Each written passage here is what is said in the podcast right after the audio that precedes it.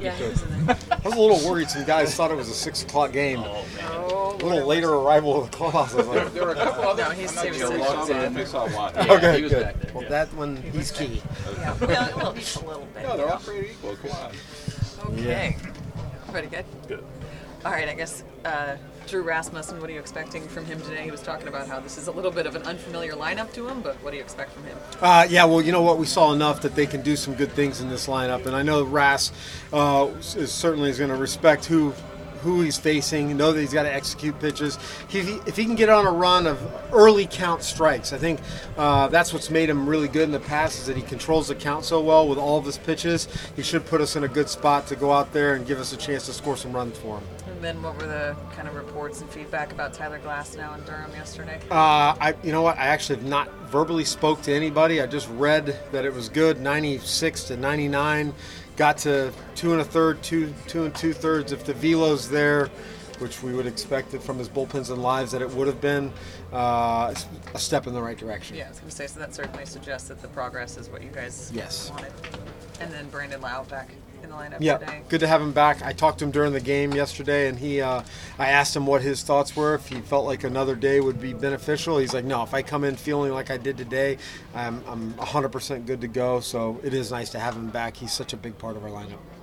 He said that he appreciated the way you guys handled it once he told you, but it probably was good on his part that he said something too, right? Yeah, don't please don't. Uh, yes, I think look, hopefully all of our guys, and certainly Brandon is, uh, don't play through things that are gonna have a chance to build up and, and get worse. And we learned last year that it can. This is totally different, but anytime I hear Brandon and back, it's going to pop into my mind. Uh, but he, he felt good. Even yesterday, late in the game, he was fully hot, ready to go if there was a pinch hit. Um, situation that occurred and the thing that he said to me is it's not so much the swing it was more um, on the field and, and playing defense And, uh, Randy, have him a DH today. I assume he's okay, Yeah. maybe a little sore. He's a little sore. He got uh, that play with Gleyber at second base, uh, kind of clipped his knee a little bit, um, but he's gone through everything. I believe he's going to get out here right now and take batting practice, and with with he wants to play. I know you were asked this last night, but you would like to think there's no further continuation or anything today. I would. I, I definitely would. Yeah. Let, us go out. Two good teams early in the ball in, in the season. Just play a good game. I, I, I certainly hope so.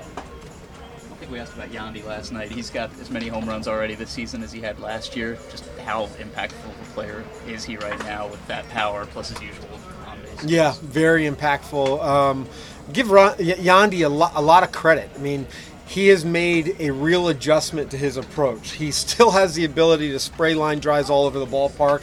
He can work counts. He can take his walks. But what the adjustment is when he's getting in those 2-0 counts, those 3-1 counts, sometimes those 0 counts, he's looking to do a little bit more damage in, in the past.